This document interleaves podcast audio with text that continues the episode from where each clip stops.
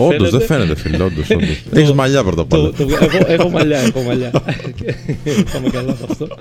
Κάποια στιγμή πήγα να πέσουν τα μαλλιά, γιατί πέρασα μια δύσκολη περίοδο στη ζωή μου κι εγώ, όπως πάρα πολλοί κόσμος. Κάποια στιγμή σε αυτό το διάστημα ε, επήλθε μια οικονομική καταστροφή. Άφραγκος εδώ και χρόνια, περιστασιακές δουλειές ό,τι έβρισκα. Καταρχήν, ε, κατηγορούσα τον πατέρα μου για 42 χρόνια. Ότι επειδή ποτέ δεν με αγκάλιασε, ποτέ δεν με φίλησε, ποτέ δεν με στήριξε, ποτέ δεν ήταν δίπλα μου στα δύσκολα, ποτέ, ποτέ, ποτέ. Ε, με πετούσαν έξω από τα σπίτια γιατί δεν είχα να πληρώσω ενίκιο.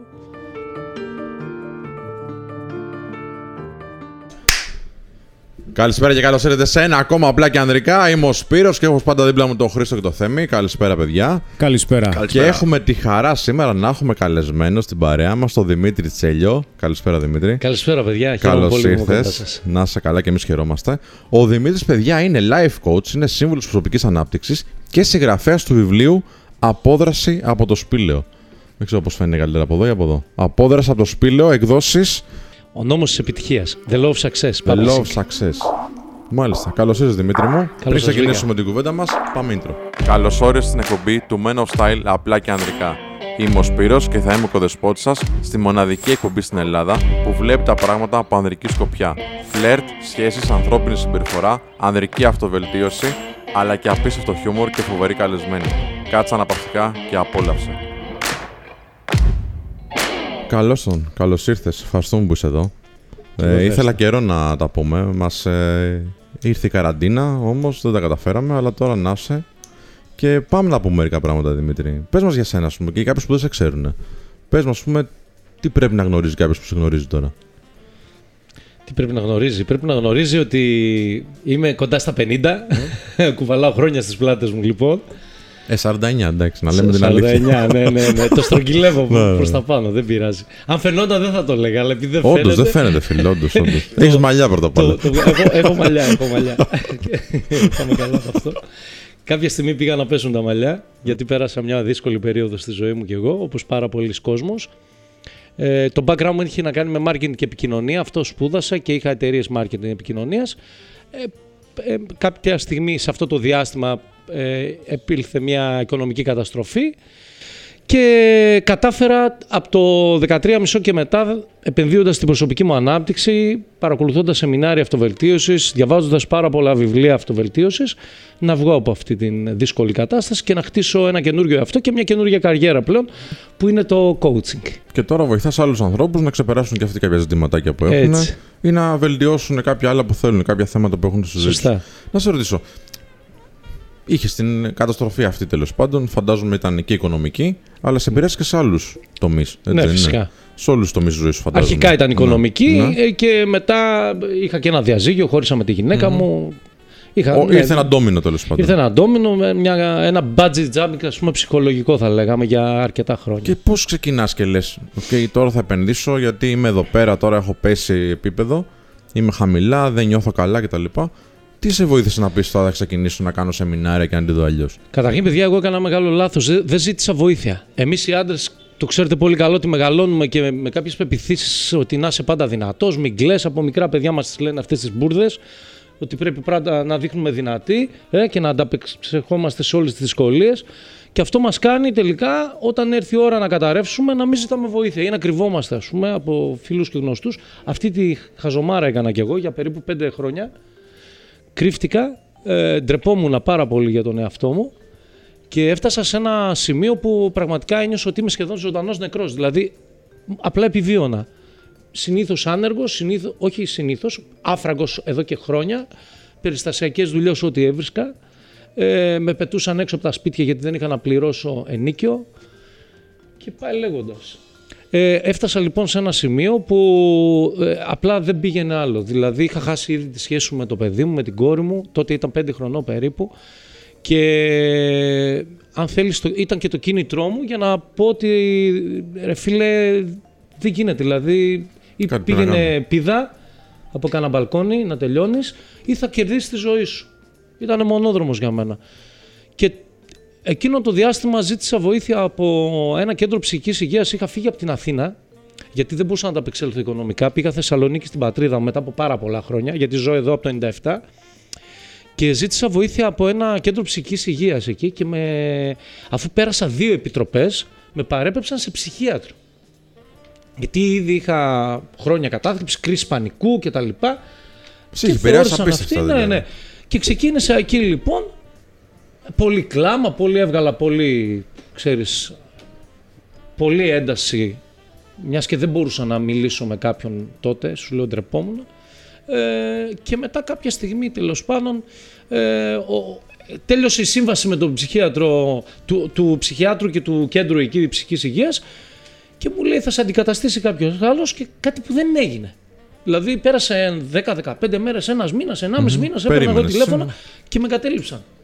Το αναφέρω και με στο βιβλίο αυτό το περιστατικό γιατί είναι σημαντικό, παιδιά. Είναι πολύ σημαντικό ένας άνθρωπος να έχει μια ελπίδα ότι από κάπου βοηθιέται πλέον ε, και θα έχει, υπάρχει πιθανότητα να ξανακερδίσει τη ζωή του και ξαφνικά να τρώσει εγκατάλειψη. Ήταν πολύ γερό το σφυροκόπημα. Μετά από όμως ένα διάστημα, με παίρνει ένας φίλος μου και με, μου λέει, ε, ξέρεις, λέει, γίνεται ένα σεμινάριο, μου λέει, θα έρθει ένας Αμερικάνος coach και τα λοιπά και πιστεύω ότι αυτό είναι για σένα. Εγώ εντωμεταξύ τότε δεν ήξερα όχι τι είναι προσωπική ανάπτυξη, όχι τι είναι life coach, δεν, δεν, δεν υπήρχαν αυτές οι λέξεις στη ζωή μου.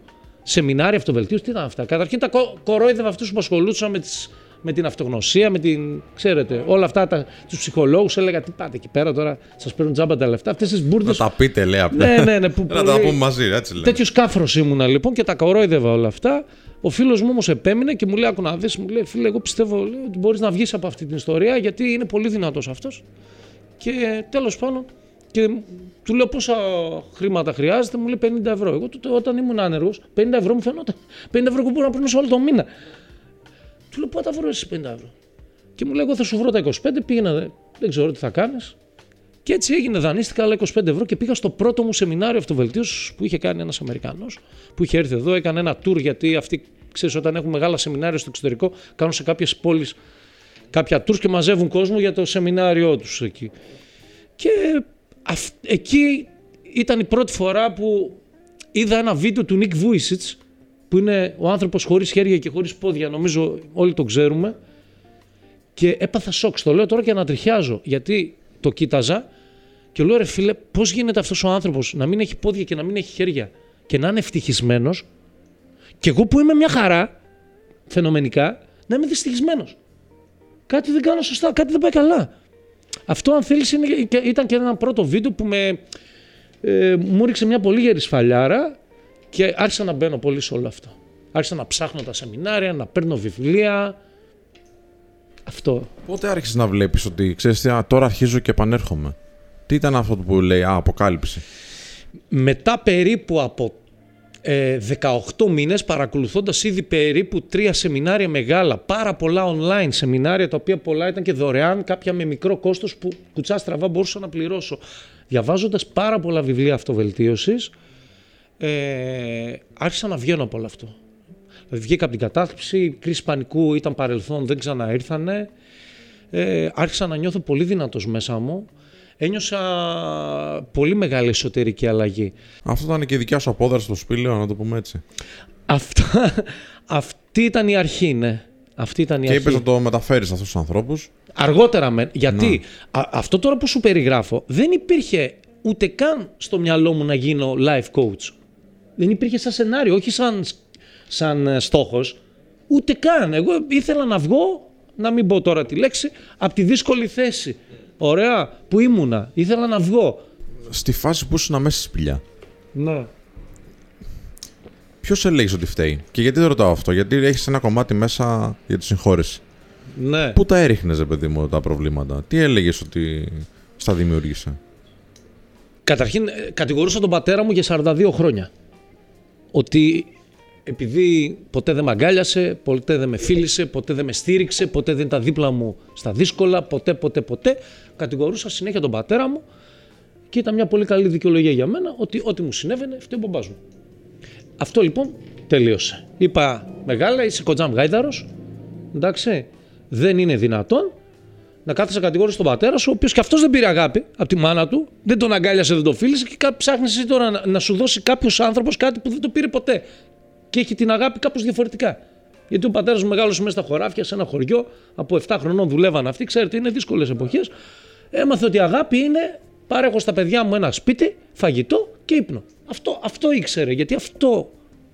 Τότε αυτό ήτανε. Ναι, ναι. Πέρασαν Αυτό δύσκολα. το Είχαν είχαν μάθει και πόλεμο. αυτό. Ναι. Λοιπόν, αυτό ήταν. Αυτό έκανε ο άνθρωπος. Άρα από τη μεριά του, αυτός, με αυτόν τον τρόπο εκδήλωνε την αγάπη του. Εγώ νόμιζα δεν με αγαπάει. Αυτό λοιπόν ήταν κάτι που, αν θέλεις, με κρατούσε και αλυσοδεμένο χρόνια στη ζωή μου. Και όταν τον συγχώρεσα, έσπασε αυτή η αλυσίδα και απογειώθηκα, παιδιά. Δηλαδή εκεί Για ποιο λόγο απογειώθηκες; Θεωρώ ότι απογειώθηκα γιατί ήταν κάτι που μέσα μου ήταν ένα πολύ μεγάλο βάρος και με κρατούσε πίσω. Κατάλαβες; Όταν τον κατανόησα, κατανόησα ο άνθρωπος αυτός γιατί λειτουργεί με αυτόν τον τρόπο και δεν το πήρα προσωπικά ότι εμένα δεν με αγαπάει, είπα ότι με αυτόν τον τρόπο δείχνει την αγάπη του.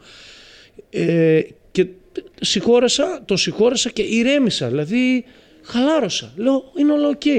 Σ' αγαπάει ο μπαμπάς σου, σ' αγαπούσε πάντοτε, απλά δεν στο έδειχνε έτσι όπως εσύ ε, θα ήθελες πιθανώς να στο δείξει. Για μένα τουλάχιστον ήταν λυτρωτικό όλο αυτό το πράγμα. Δεν ξέρω. Όταν, όταν ουσιαστικά άλλαξε την ερμηνεία, γιατί δεν άλλαξε κάτι άλλο. Όχι. Άλλαξε μόνο την ερμηνεία των το γεγονότων. έτσι. Μιας πεποίθησης σκέψης που είχες. Έτσι ακριβώς. Ξέρετε να σε ρωτήσω, επειδή είπες και λίγο πιο πριν ότι πέρασαν περίπου 18 μήνες μέχρι να γίνει μια πολύ μεγάλη ανακάλυψη. Ναι. Και συναντάμε πάρα πολύ συχνά εδώ ανθρώπους να θέλουν να αλλάξουν και να θέλουν να το κάνουν γρήγορα. 18 μήνες δεν είναι ένα σύντομο χρονικό διάστημα. Ναι. Μιλώντας για μια αλλαγή ζωής, αν μιλάμε για μια ολόκληρη ζωή, φυσικά είναι σύντομο. Ε, αλλά γενικότερα δεν είναι ένα σύντομο χρονικό διάστημα. Αυτό που σε κρατησε ήταν η θέληση στο να βγεις από όλο αυτό. Στο να μην παραιτηθείς, γιατί όπως είπες και πριν, εγώ θα φέρω ένα διαφορετικό παράδειγμα. Όταν αρχίζεις και μαθαίνεις πολλά πράγματα, είναι σαν να έχεις. σαν να παίρνεις ένα τούβλο. Το κάθε πράγμα είναι ένα τούβλο. Οπότε όταν παίρνεις διαφορετικές γνώσεις και έχεις ένα σωρό από τούβλα, δεν είσαι ικανός ίσως να χτίσεις ένα, ένα ε, κτίριο. Ισχύει. Θα πρέπει να τα βάλεις σε μια τάξη. Και αυτό μερικές φορές μπορεί να σε οδηγήσει στην παρέτηση. Και να πεις: Μαθαίνω, Ναι. μαθαίνω, μαθαίνω, αλλά δεν βγάζω τάξη. Παιδιά, εμένα αυτό που με βοήθησε πάρα πολύ ήταν να ξεκαθαρίσω το κίνητρό μου. Γιατί κίνητρο όλοι οι άνθρωποι έχουν, αλλά δεν το έχουν ξεκάθαρο στο μυαλό τους. Για παράδειγμα, εγώ είχα μια κόρη. Ωραία. Που την έχω ακόμα, τώρα είναι 17. Λοιπόν, προφανώς και ε, την είχα και τότε και θα έπρεπε να είναι κίνητρο. Τι δεν είχα συνειδητοποιήσει; Δεν είχα συνειδητοποιήσει το πόσο κακό παράδειγμα μου για το παιδί μου. Πόσο, και ξέρουμε πόσο σημαντικό είναι ε, μπαμπάς με κόρη, η κόρη τι επιλογές συντρόφων θα έκανε, σαν τα μούτρα μου. Ωραία. Θα βάζε πολύ χαμηλά τον πύχη και αυτό με τρόμαξε. Όταν δηλαδή συνειδητοποίησα πόσο κακό παράδειγμα είμαι για το παιδί μου. Ε, για το πρότυπο, ως πρότυπο άντρα. Ε; Ε, αυτό ήταν για μένα ένα πολύ σοβαρό κίνητρο. Να πω ότι εγώ θα αλλάξω σαν άνθρωπος, γιατί ήμουν και πάρα πολύ επιφανειακός άνθρωπος, παιδιά, θα σας το πω. Ε, δηλαδή με ενδιέφερε μόνο η- το περιτύλιγμα, η- μόνο η εικόνα, ωραία, ε, διασκέδαση, γυναίκες, εύκολα χρήματα, χαβαλέ και τα καλύπταμε όλα αυτά και νομίζουμε ότι όλα πάνε καλά. Δεν είναι έτσι τα πράγματα.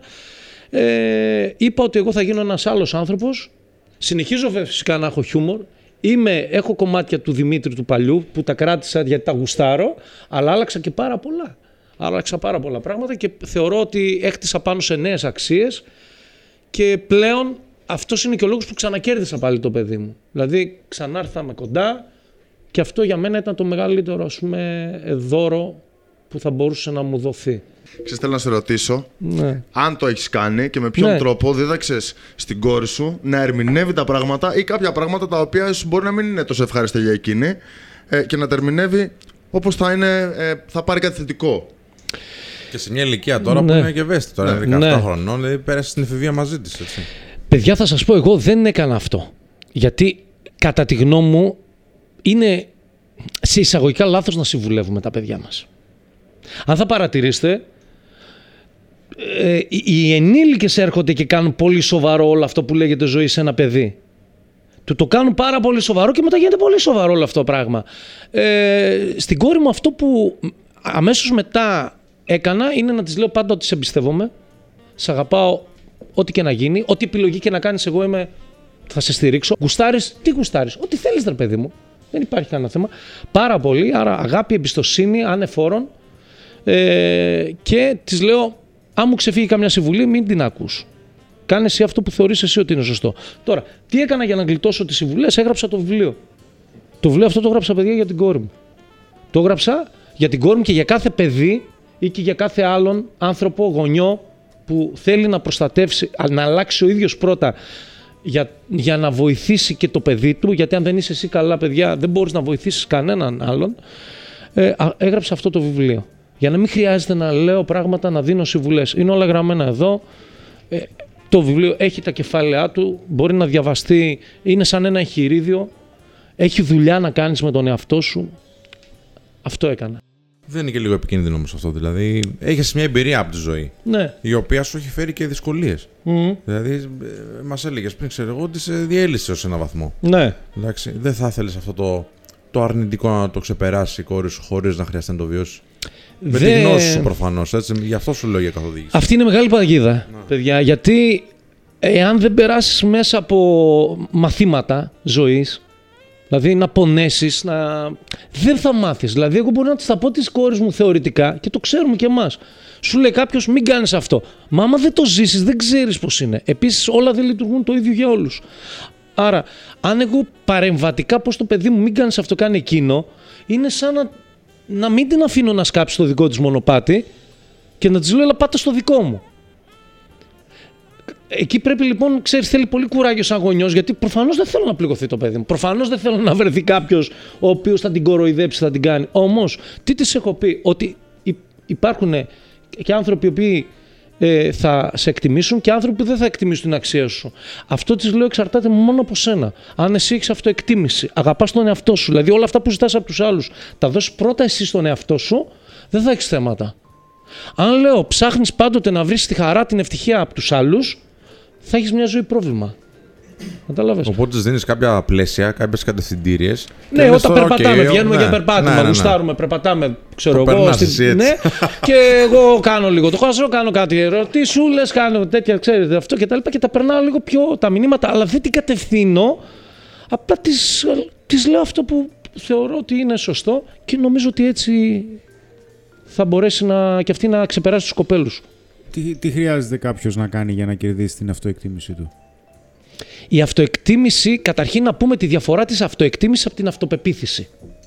Η αυτοεκτίμηση αφορά τη συνολική εικόνα που έχω για τον εαυτό μου. Ωραία. Πώς βλέπω τον εαυτό μου συνολικά. Η αυτοπεποίθηση έχει να κάνει με το πόσο πιστεύω ότι μπορώ να τα καταφέρω σε έναν τομέα συγκεκριμένο. Γι' αυτό και βλέπετε ότι πάρα πολλοί άντρες μπορεί να έχουν πολύ μεγάλη αυτοπεποίθηση στη δουλειά τους και δεν έχουν, ας πούμε, στις κοπέλες.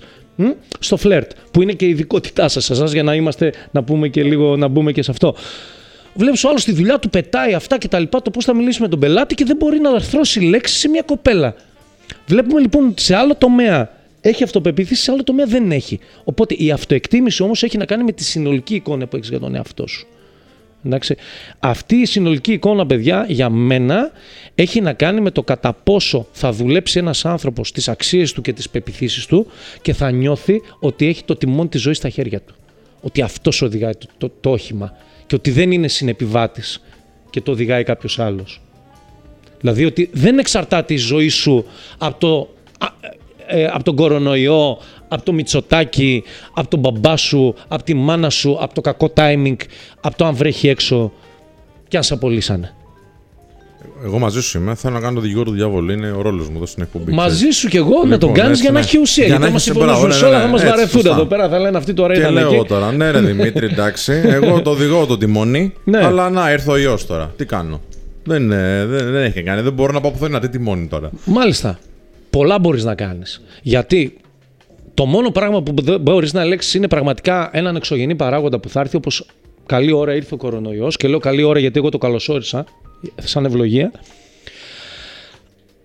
Αυτό όμως που μπορείς να κάνεις είναι ε, να αλλάξεις την ερμηνεία για κάτι. Είτε αυτό λέγεται κορονοϊός, είτε λέγεται θάνατος, είτε λέγεται ένα ατύχημα, είτε λέγεται μια απόλυση, είτε λέγεται μια χιλόπιτα. Αν αλλάξεις την ερμηνεία στο μυαλό σου ε, και δώσεις μια άλλη ερμηνεία που σε εξυπηρετεί να δώσεις, θα δεις ότι θα αλλάξει αμέσως και η αντίδρασή σου. Άρα, το γεγονός από μόνο του δεν μπορεί να φέρει ένα αποτέλεσμα στη ζωή σου. Η ερμηνεία που θα δώσεις για το συγκεκριμένο γεγονός, που θα σε κάνει να αντιδράσεις διαφορετικά από το μέσο όρο των ανθρώπων, θα φέρει και ένα διαφορετικό αποτέλεσμα. Άρα εκεί έχεις τον έλεγχο.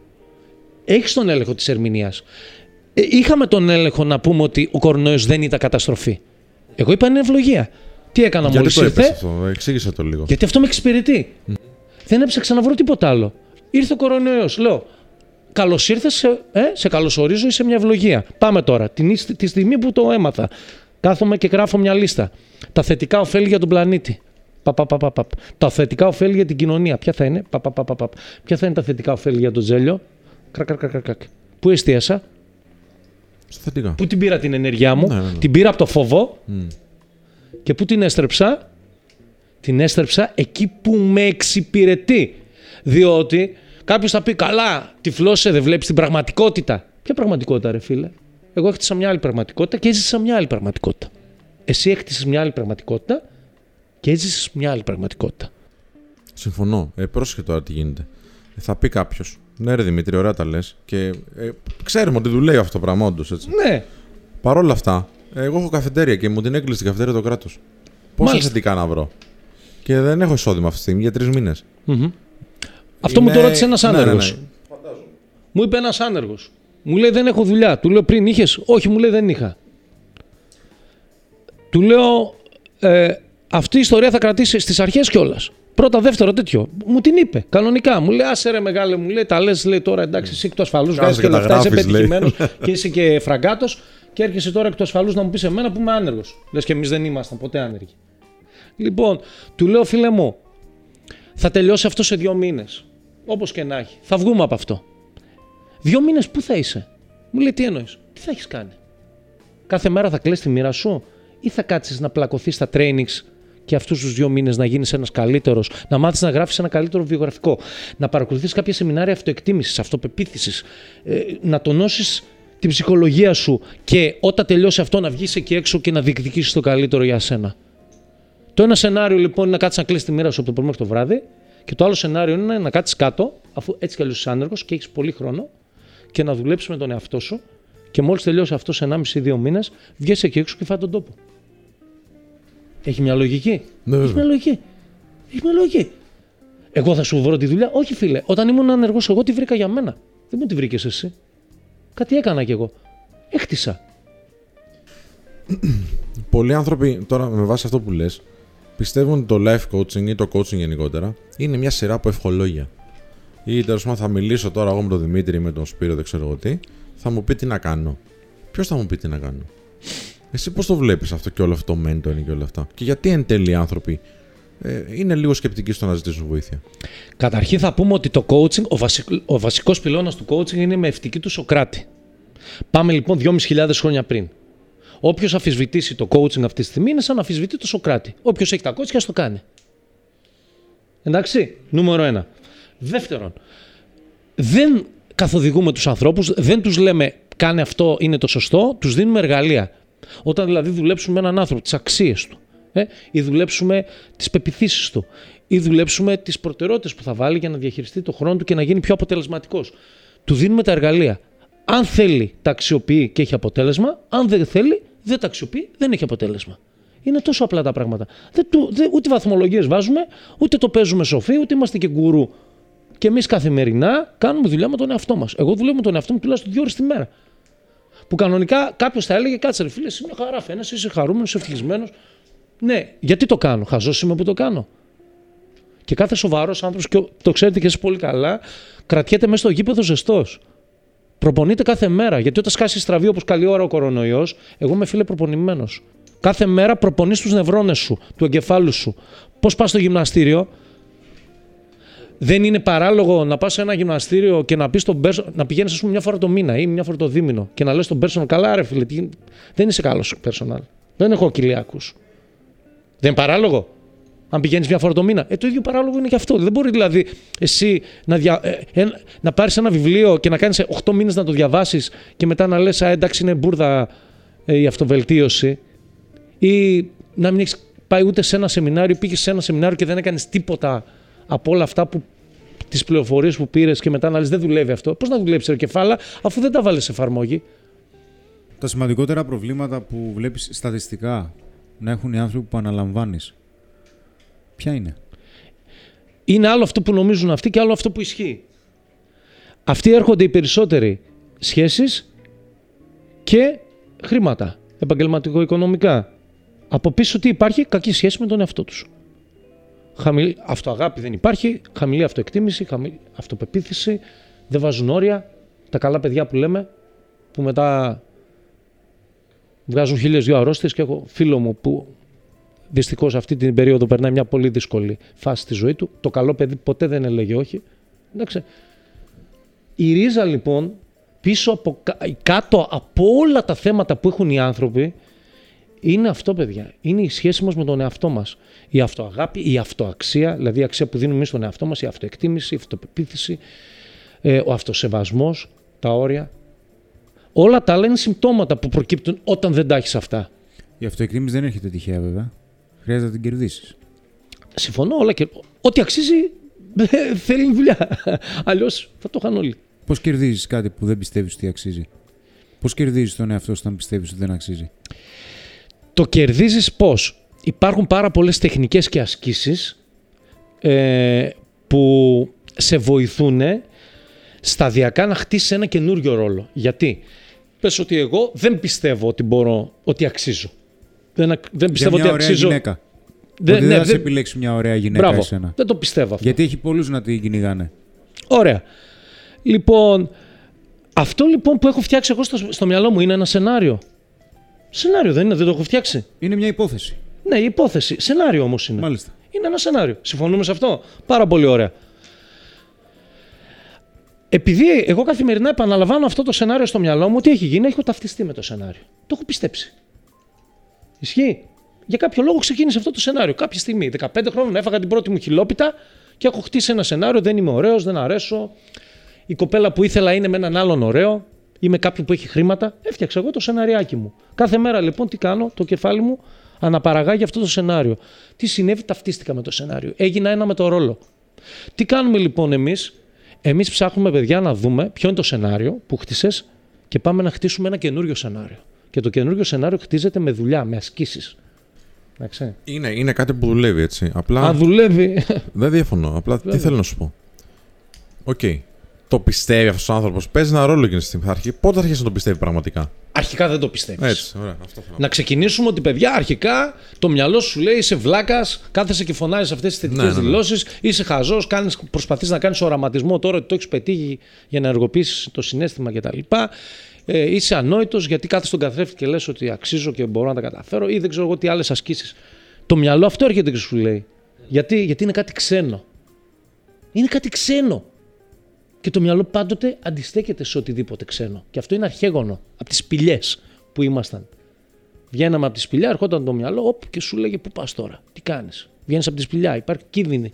Οτιδήποτε λοιπόν σε βγάζει από το comfort zone που λέμε, από αυτό που νιώθεις μια ψεύτικη ασφάλεια, το μυαλό έρχεται και τον μποϊκοτάρει. Τον μπλοκάρει. Εκεί θέλει, λοιπόν τι θέλει, θέλει αυτοπιθαρχία. Και αυτό είναι το βασικό συστατικό, παιδιά, για να μπορέσει ένας άνθρωπος να αλλάξει πραγματικά. Θέλει αυτοπιθαρχία. Να ξεκινήσει και παρότι το μυαλό του λέει σε βλάκας αυτές είναι χαζομάρες και δεν πιάνουνε, να τα συνεχίσει να τα κάνει. Και μετά περίπου από 21-30 μέρες, 60 μέρες περίπου, πλέον έχουν δοθεί οι εντολές στους νευρώνες μέσα από τις ασκήσεις και οι νευρώνες δίνουν καινούργιες εντολές. Και σου λένε αξίζεις, μπορείς, προχώρα. Η επιτυχία θα παίξει κάποιο ρόλο. Γιατί ε, σε πολλά πράγματα, ακόμα και κάποια πρώιμα σημάδια επιτυχίας ή μια επιτυχία δύο, μπορεί να μην είναι αρκετές. Να νομίζεις ότι ξέρεις, τώρα είμαι. Μωρέ, είμαι τυχερός. Μου έκατσε τώρα Ναι. η κοπέλα εκείνη. Δεν είναι αυτό που είπα εγώ ή αυτό που έκανα εγώ. Ναι, Απλά μου έκατσε. ναι. Παίζει ρόλο αυτό; Για Παίζει μένα... ρόλο επιτυχία, ας πούμε, στο πώς θα έχεις μια πεποίθηση η οποία θα σου κάτσει, ρε παιδί μου, και θα μείνει για πάντα; Κοίτα, γενικά καλό είναι να εστιάζεις σε μικρές νίκες. Δηλαδή, δεν, δεν την, ας πούμε, ε, δεν πήρα το ναι από την κοπέλα, αλλά με άκουσε ρε φίλε. Ε, με άκουσε. Δύο λεπτά, με άκουσε. Δεν, με, δεν μου είπε φύγε. Αυτό είναι μια νίκη. Δηλαδή, εσ- καλό είναι να, να μην εστιάζεις, να μην βάλεις στο μυαλό σου το αποτέλεσμα της νίκης είναι να, να την πας στο κρεβάτι, ας το πούμε, ή να γίνει η σχέση σου αυτή. Εντάξει. Ναι, μην βάλεις ένα τεράστιο στόχο, λες. Ναι, δεν υπάρχει λόγος. Ναι. Βάλε αρχικά στόχο ότι θα μπορέσω για 60 δευτερόλεπτα να της μιλήσω, που πριν δεν μπορούσα. Τρέμα τα πόδια μου. Αυτός είναι ένας υπέροχος στόχος. Άρα μην εστιάζεις το τι θα πει. Μη σε νοιάζει τι θα πει. Πήγαινε και πες εγώ, ο στόχος μου είναι 60 δευτερόλεπτα να κερδίσω ότι αυτή θα με ακούσει. Το πέτυχες, είναι νίκη για μένα. Είναι νίκη για μένα. Δεν είναι το ότι τι είπε η άλλη είναι πρόβλημά της. δεν, δεν με απασχολεί. Εντάξει, εγώ το πήρα αυτό που ήθελα. Τώρα, για κάποιο λόγο μου έδωσε και το τηλέφωνο της, προχώρησε ιστορία. Οκ, είμαστε ακόμα καλύτερα. Είναι το over που παίρνεις.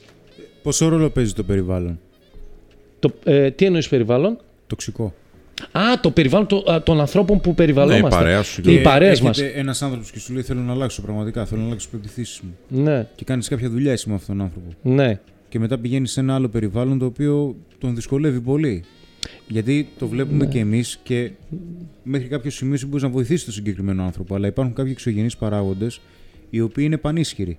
Όπως ένα γονεακό περιβάλλον, για παράδειγμα, ή ένα εργασιακό περιβάλλον που δεν είναι εύκολο να φύγει ο άλλος. Όχι ότι είναι ακατόρθω να φύγει, Ισχύει. γιατί είναι δύσκολε αποφάσεις ζωής κάποια στιγμή. Αυτά, σε αυτά του δίνεις εργαλεία να μάθει να τα διαχειρίζεται. Διότι σαφέστατα. Sorry Δημήτρη που σε διακόπτω. Ναι, Sorry. ό,τι θέλεις. Υπά- ε, είναι πολλές οι περιπτώσεις που για να διαχειριστείς κάτι θα πρέπει να το ξεκόψεις. Ένα Ναι, τοξικό συμφωνώ άνθρωπο, μαζί σου. Ε, για να τον διαχειριστείς, θα χρειαστεί να αρχίζεις να ορίζεις αποστάσεις. Αλλιώς είναι κυνηγός. δεν θα σταματήσει. θα παίρνει ναι, κομμάτια. Ναι, ισχύει, ισχύει αυτό που λες. Και δεν το, δεν στο λέω τώρα για να. Πώς να σου το πω, ε, πολύ φιλικά. Όχι για να σε δυσκολέψω, αλλά για να γίνει μια συζήτηση στην οποία είναι κάτι που μας προβληματίζει. Γιατί πιστεύω ότι η πραγματική αλλαγή ενός ανθρώπου είναι του εν τέλει να έχει έλεγχο του περιβάλλοντος του. Θα σου απαντήσω σε κάτι που πάλι με ρώτησε πρι- σε ένα webinar ένα παλικάρι ε, που μου είπε για τους γονείς του, μένω με τους γονείς μου και τα λοιπά και του λέω φίλε μου άκου να σου πω, μου λέει η μητέρα μου είναι τοξικιά, του λέω θα σου πω εγώ κάτι. Τώρα εγώ είμαι 49 χρονών. Εντάξει. Αν μου έλεγες να έχω ένα τοξικό άνθρωπο και να μένω στο σπίτι του ή να πάω να κοιμάμαι σε ένα παγκάκι, θα προτιμούσα το παγκάκι. Αν, σε απα- αν σου απάντησα και σε κάλυψε καλώ. Θα προτιμούσα το παγκάκι. Θα νιώθα πιο ελεύθερος άνθρωπος να κοιμάμαι έξω σε ένα παγκάκι. Συμφωνώ μαζί σου. Ε, απλά ξέρεις, είναι, θέλει τρόπο όλο αυτό. Δηλαδή δεν μπορείς έναν άνθρωπο που είναι μέσα στο φοβό. Ούτε να γίνει έτσι. Ναι, Προφανώς. μέσα στο φοβό να του πεις σήκω, φύγε και κάνει αυτό. Τον εφοδιάζεις Δεν θα πρώτα το κάνει. εργαλεία. Ναι, δεν θα το κάνει. Τον εφοδιάζεις πρώτα εργαλεία να πατήσει λίγο στα πόδια του. Εντάξει. Και μετά η διαχείριση είναι, διαχείριση είναι τον κόβω εντελώς. Διαχείριση είναι δεν συνδέομαι με το πρόβλημά του. Εντάξει. Από το ένα αυτή μπαίνει, από το άλλο βγαίνει. Α, τον αποφεύγω, τον κάνω, τον ράνω. Εντάξει, παίρνεις λίγο μια παράταση, αλλά συμφωνώ μαζί σου ότι κάποια πράγματα πρέπει να κόβονται από τη ρίζα γιατί ε, είμαστε ο μέσος όρος των πέντε ανθρώπων που Και μας περιβάλλουν στη προσωπικά ζωή πιστεύω μας. ότι στην αυτοεκτίμησή σου θα την κερδίσεις δίνοντας μάχες. Ναι. Και τις σοβαρές μάχες, στις σοβαρές τις μάχες που θα δώσεις θα κερδίσεις σοβαρή αυτοεκτίμηση. Ισχύει. Γιατί θα τον πας βήμα-βήμα και οκ, θα τον πας, πρέπει να τον πας βήμα-βήμα. Άλλο να του πεις σήκωσε 50 κιλά, άλλο να του πεις σήκωσε τις μπάρες. Αλλά θα πάει για τα 50 κιλά. Ναι, αλλά ποιος έχει την ευθύνη να κάνει τελικά το, ότι- να πάρει την απόφαση; Αυτός. Αυτός. Εντάξει, γιατί εγώ βλέπω Να το ανθρώπους... γνωρίζει όμως. Ναι, Ναι, τους δίνεις εργαλεία ρε παιδιά Ναι, ναι. και δεν το κάνουν. Ε, εκεί Για ποιο λόγο Δεν το πρέπει να πιστεύεις υπάρχει ένα θείο δώρο που λέγεται επιλογή. Ο Θεός μας έδωσε αυτό το δώρο που είναι ένα μαγικό ραβδί. Κάθε επιλογή μας μπορεί να σ- είναι σαν να σκάβεις ένα καινούριο μονοπάτι κάθε σου επιλογή. Αυτό λοιπόν, ό,τι εργαλείο και να σου δώσει ένας άνθρωπος, είναι δική σου απόφαση ρε φίλε. Ποιο δρόμο θα σκάψεις. Γι' αυτό και εμένα δεν με βαραίνει και το βράδυ κοιμάμαι ήσυχος. Γιατί αν ήταν πόσοι εγκατέλειψαν, να ξέρετε, μας σχεδόν 70% εγκαταλείπουν τις πρώτες δύο-τρεις συνεδρίες. Θα έπρεπε εγώ να είμαι ο πιο πετυχημένος coach αυτή τη στιγμή. Γιατί το 70% των πελατών με εγκαταλείπουν πολύ γρήγορα. Γιατί δεν το νιώθω έτσι. Γιατί ξέρω ότι δεν ήταν έτοιμος να κάνει δουλειά αυτός. Δεν το παίρνω εγώ βαρέως. Λέω μόλις ψηλιάστηκε αυτός ότι δεν του έχω έτοιμο εγώ στο πιάτο τη λύση και ότι πρέπει να δουλέψει, την έκανε. Υπάρχει όμως και ένα 25-30% το οποίο παιδιά κάθεται και δουλεύει σοβαρά. Και αυτοί έχουν τελικά τα αποτελέσματα. Αυτοί έχουν τελικά τα αποτελέσματα. Θέλει δουλειά. Τώρα, γιατί πρέπει να ξεπεράσει τους φόβους του; Δεν είναι τυχαίο που λένε ότι η- η- ο- όλα αυτά που ονειρεύει είναι πίσω, πίσω από αυτό που φοβάσαι. Και σε αυτό δεν είναι ευθύνη δική σου να τον πείσεις Είτε εσεί σαν εταιρεία εδώ, έτσι όπως δουλεύετε, ούτε εγώ σαν coach να το σμπρώξω με το ζόρι. Όχι, ρε παιδιά, ε, στο κάτω-κάτω δική του δεν είναι η ζωή, δεν κατάλαβα. Δική του είναι η ζωή. Αυτός θα χάσει ένα υπέροχο κομμάτι της ζωής. Γιατί πρέπει εμείς να σκάσουμε; Εμείς δίνουμε τα εργαλεία, εσείς κάνετε τα σεμινάρια σας εδώ τα υπέροχα, τους δίνετε εργαλεία να μπορέσουν να κάνουν πράγματα. Κάποιοι θα τα ακολουθήσουν, κάποιοι δεν θα τα ακολουθήσουν. Θα πρέπει εσείς να αποστασιοποιηθείτε και να είστε OK γιατί εσείς κάνετε τη δουλειά σας σωστά και έτσι όπως έπρεπε. Δεν μπορείτε, παιδιά, εσείς να έχετε την ευθύνη για το αν ο άλλος αξιοποιήσει τα εργαλεία που του δώσατε. Γιατί μετά θα έχετε εσείς πρόβλημα και θα νιώθετε ότι δεν είστε καλοί στη δουλειά σας. Για ποιο λόγο πιστεύεις ότι είναι σημαντικό, σημαντική η τοποθέτηση στόχων στην καθημερινότητά μας; Είναι γιατί όταν ένας στόχος, καταρχήν να πούμε ότι υπάρχει διαφορά από την επιθυμία και το στόχο. Μάλιστα. Η επιθυμία είναι κάτι γενικόλογο. Θέλω να έχω μία κοπέλα. Αυτό είναι μια επιθυμία. Ωραία. Στο στόχο πρέπει να είσαι ακριβής. Όπως αν έχεις εσύ ένα οικόπεδο και φωνάξεις ένα αρχιτέκτονα και θες να σου χτίσει ένα σπίτι. Τι θα του πεις στο αρχιτέκτονα, Θέλω να κάνουμε σε ένα σπίτι με τέσσερα του βάρια και ένα κεραμίδι. Όχι. Ναι. Θα του πεις θέλω να είναι εκείνο, να έχει εκείνο, να έχει τ' άλλο. τελειώνω. Εντάξει, ναι. Λάθος παράδειγμα έφερα. ε. Θέλω ένα Λοιπόν, ωραίο ναι, σπίτι. ναι. Θα του πεις θέλω να έχει κήπο, θέλω να είναι διόροφο, θέλω να έχει τόσα δωμάτια, τόσα μπάνια. Θα του δώσεις όσο πιο πολύ περιγραφή μπορείς, ε, να είσαι ακριβή Ναι, για, βέβαια. για να κάνει ο αρχιτέκτονας κάτι που είναι πολύ κοντά σε σένα. Σωστά. Έτσι και στο στόχο, παιδιά, όταν το γράφεις, και γιατί τον γράφουμε το στόχο πάντα, γιατί ότι περνάει από τη σκέψη στην ύλη, δηλαδή στο χαρτί, το χαρτί είναι ύλη. Ό,τι πέρασε από τη σκέψη στην ύλη είναι υλοποιήσιμο. Όλοι οι μεγάλοι εφευρέτες, όσοι βρήκαν κάτι εξαιρετικά μεγάλο, τεράστιο, το γράψαν στα χαρτί. Είτε αυτός λέγεται ο Einstein, είτε οι αδερφοί Ράιτ που ανακάλυψαν το αεροπλάνο πώς πετάει, είτε ο Τόμα Έντισον, είτε, είτε οποιοδήποτε έχει πετύχει ένα μεγάλο, ε, πώς το λένε, επίτευγμα, το γράψει στο χαρτί. Γι' αυτό και ο στόχος γράφεται στο χαρτί, τον περιγράφεις στο στόχο με ακρίβεια και βάζεις και ένα χρονοδιάγραμμα έως πότε θα τον έχεις πετύχει. Προκειμένου το μυαλό σου να το βάλεις στο σωστό κουτάκι. Ε; Και να μπορείς το στόχο αυτό να το σπάσεις. Διότι ένας άνθρωπος, αν θα βάλει ένα στόχο για μετά από τρία χρόνια, μετά από δύο χρόνια, είναι μακρινό ορίζοντας. Αν, αν έχει χρονοδιάγραμμα, μπορεί να το σπάσει και να το κάνει στο τρίμηνο, στο εξάμηνο και να εστιάζει όλη την ενέργεια στο, κο- στο, στο κοντινό. Εντάξει. Αυτό σε βοηθάει πιο πολύ να πετυχαίνεις τους στόχους σου. Αν εσύ κάθε τρίμηνο είσαι on time που λέμε, θα πιάσεις και το στόχο σου μετά από δύο χρόνια.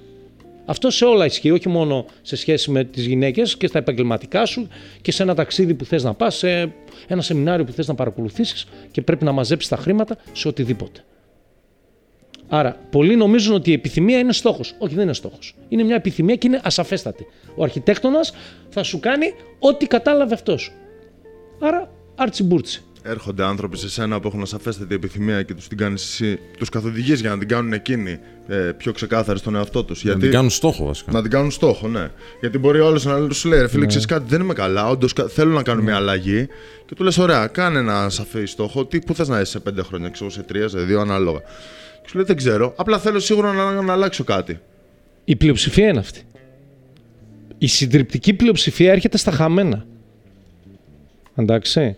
Και αυτή είναι η δουλειά μας και φυσικά δεν είναι ανησυχητικό παιδιά να είναι κάποιος στα χαμένα. Το χειρότερο είναι να πηγαίνεις σε λάθος κατεύθυνση και να είναι σίγουρος ότι πάει στη σωστή. Ναι. Αυτό είναι το χειρότερο. Αν είσαι στα χαμένα, τουλάχιστον που ξεκινάς κάτι από την αρχή. Λες, ήμουν στα χαμένα, οκ, πάμε να δούμε τώρα, είμαι εδώ και πάω να ξεκαθαρίσω πού θέλω να πάω.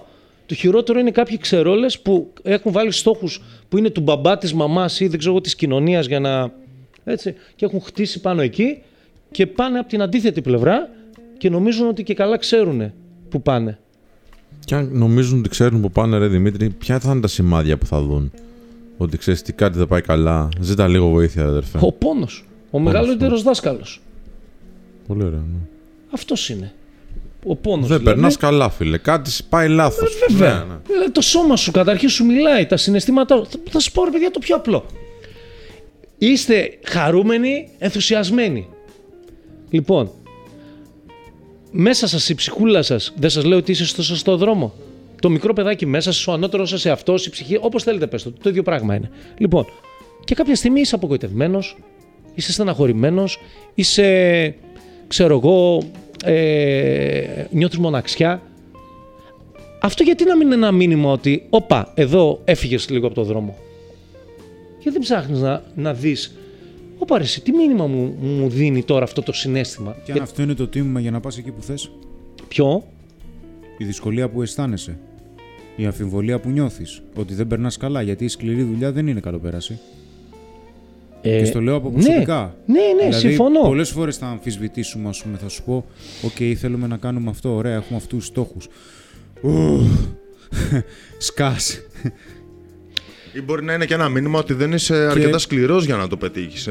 μπορεί να μην το αντέχεις για εσένα. σε πρώτη φάση να, να αποδεχτούμε ότι ειδικά εμείς οι άντρες έχουμε θέμα στο κομμάτι της συναισθηματικής νοημοσύνης. Δηλαδή, δεν έχουμε δουλέψει πολύ το συναισθηματικό μας κόσμο. ή την έκφραση των συναισθημάτων. Περιλαμβάνεται η έκφραση μέσα σε όλο αυτό που σου λέω. Δηλαδή, αρχικά να αρχίσουμε να αποκωδικοποιούμε τι νιώθουμε. Να μην τρεπόμαστε να συζητάμε τι νιώθουμε, να εκφράζουμε τι νιώθουμε. Δυστυχώς το ξέρουμε πάρα πολύ καλά, νομίζω και οι παρόντες, ότι υπάρχει δυσκολία στους άντρε αυτό το πράγμα. Ναι, εδώ μας ρωτάνε πράγματα στο Instagram και δεν μας κάνουν follow γιατί ντρέπονται. Επειδή ρώτησαν κάτι το οποίο είναι συναισθηματικό. Μπράβο. Με την ερωτική του ζωή, οτιδήποτε έτσι, με το Έτσι. φλερτ και όλα αυτά. Έτσι. Εγώ τους έχω πει και το λέω και στους φίλους εδώ. Παιδιά, εγώ από τότε. Οι, οι άνθρω- οι- όλοι οι άνθρωποι, είτε είσαι άντρας είτε είσαι γυναίκα, έχεις δύο πλευρές μέσα σου. Έχεις την αρσενική και τη θηλυκή.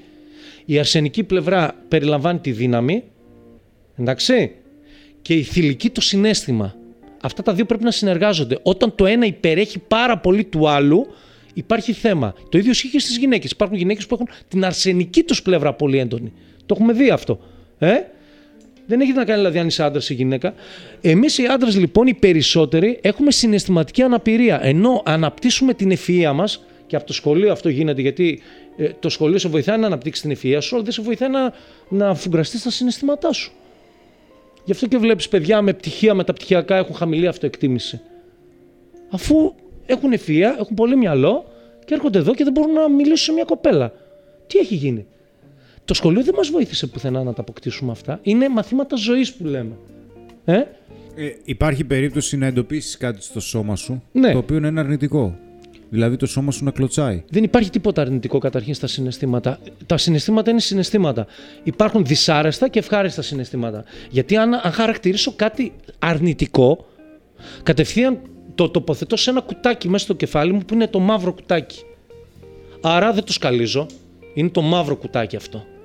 Κατάλαβες; Μήπως πρέπει να μάθεις να σκαλίζεις το μαύρο κουτάκι Α, συνέχεια. μπράβο. Και εκεί είναι το θέμα. Διότι όταν εσύ νιώθεις μοναξιά, νιώθεις, ξέρω εγώ, στεναχώρια, νιώθεις απογοήτευση, νιώθεις απόγνωση και δεν κάθεσαι να πεις, Ελά, εδώ, ρε φίλε, τι μηνύματα είναι αυτά που μου στέλνει το.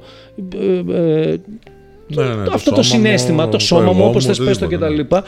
Τι μήνυμα είναι αυτό; Τι έκανα σωστά και τώρα ξαφνικά, τι έκανα εγώ και άρχισα. Ποια ήταν η στιγμή που άρχισα να νιώθω αυτά τα συναισθήματα; Και αν δεν μπορείς να το κάνεις, να απευθυνθείς σε ένα ψυχολόγο, σε ένα coach, να σε καθοδηγήσει, να σε βοηθήσει, να ζητήσεις βοήθεια. Διότι εγώ έφαγα πέντε χρόνια. Γιατί να τα χάσω εκείνα τα πέντε χρόνια; Που πιθανώς έτσι να, να μην την κέρδιζα τη ζωή μου. Θα χάνω, δηλαδή, θα χανώ το όλη μου η ζωή γιατί εγώ είμαι ξεροκέφαλος και δεν πήγαινα σε κάνα ψυχολόγο ή σε ένα coach να με βοηθήσει. Δεν μπορείς να ξέρεις όλα, ρε παιδί μου. Πώς γίνεται αυτό το πράγμα, δεν γίνεται. Όπω και σε μια επιχείρηση. Έτσι, θα πάρεις δύο ανθρώπους που ξέρουν κάποια πράγματα καλύτερα από σένα να σε βοηθήσουν. Έτσι. Φυσικά. Μπορεί να κάνεις τα πάντα. Φυσικά. Οπότε θέλει πολύ προσοχή για μας τους άντρες να είμαστε ανοιχτοί σε σεμινάρια, σε βιβλία που μπορούν να μας βοηθήσουν, να πηγαίνουμε σε ψυχολόγους, να πηγαίνουμε σε coaches, να μην τρεπόμαστε, διότι αυτή η ντροπή είναι χάσιμο χρόνο και τελικά μπορεί να χάσει και όλη τη ζωή. Να φύγει όλη σου ζωή, γιατί εσύ είσαι ξεροκέφαλος και επειδή έμαθες από μικρός να μην ζητάς βοήθεια, πάντα να πρέπει να τα καταφέρνεις μόνος σου, δεν ζήτησες βοήθεια. Και κατέρευσες.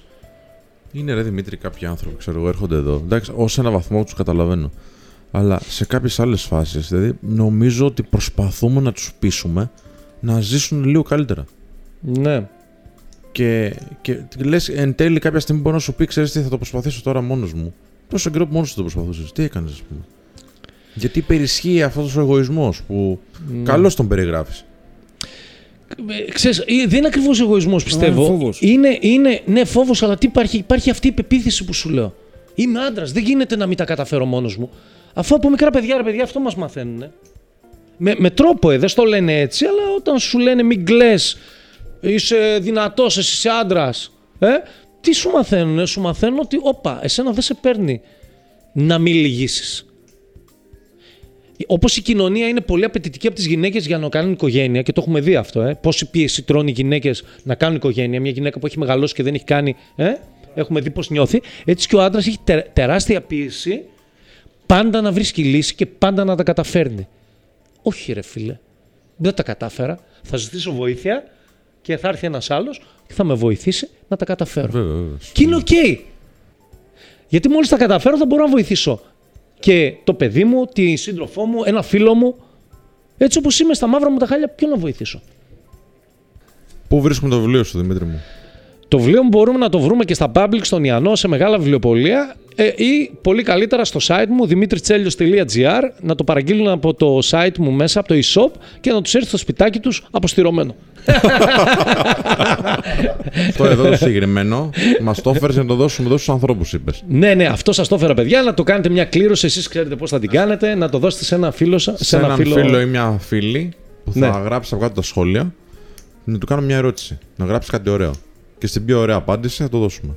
Με μια αφιέρωση, θες; Με μια με χα- αφιέρωση θα το Δημήτρη. με λοιπόν. χαρά, με Ωραία. χαρά, με χαρά. Ποια θα είναι η ερώτηση όμως; Α πούμε, ο τίτλος λέει Απόδραση στο σπήλαιο. Να το ρωτήσουμε α, ποιο είναι το δικό του σπήλαιο που θέλει να αποδράσει. Εγώ θα έλεγα, ναι, ε, ποια θα είναι η επόμενη απόδραση που θέλει να κάνει. Και όταν λέμε απόδραση, ε, να φύγει λίγο από αυτό το κουτάκι που είναι ο καθένας μας, ε, που πιστεύει ότι αυτό είναι η αλήθεια, αυτή είναι η πραγματικότητα, να σπάσει αυτό το κουτί και να βγει εκεί έξω να κερδίσει τη ζωή ξανά. Ας μας πούνε λοιπόν οι φίλοι μας, ποια απόδραση θέλει να πετύχει ο καθένας και θα κάτσουμε να ψηφίσουμε εμείς, ε, να δούμε ποια είναι η πιο Και ωραία αυτό το απάντηση. βιβλίο θα τον βοηθήσει. Ναι, πιστεύω ότι θα τον βοηθήσει, παιδιά, γιατί... Ωραία. Και θα το στείλουμε εμείς όπου και αν είστε σε όλη την Ελλάδα. Ναι, μαζί με εδώ με κανένα δωράκι του Men of Style και τα λοιπά και την υπογραφή του Δημήτρη στο εσόφυλλο, έτσι να το θυμάστε, να θυμάστε και αυτήν την ωραία κουβέντα που κάναμε. Ε, δεν ξέρω αν έχετε κάτι άλλο να ρωτήσετε Εντάξει. και τα λοιπά. Θα μπορούσαμε να μιλάμε ώρες έτσι όπως μας Θα μπορούσαμε βλέπετε. να μιλάμε ώρες, Μέρες. Δημήτρη, σε Ωραία. ευχαριστώ πάρα πάρα πολύ. Εγώ σας ευχαριστώ παιδιά. Επόμενα βήματα πολύ. τώρα τι είναι, άλλο, άλλο βιβλίο, ε, πας και στη Θεσσαλονίκη, ανεβαίνεις, κάνεις σεμινάρια. Ναι, Σε τι φάση είσαι αυτή τη στιγμή, δημιουργική εννοώ; τα- τα επόμενα βήματα είναι να γίνουν ακόμα περισσότερα πράγματα.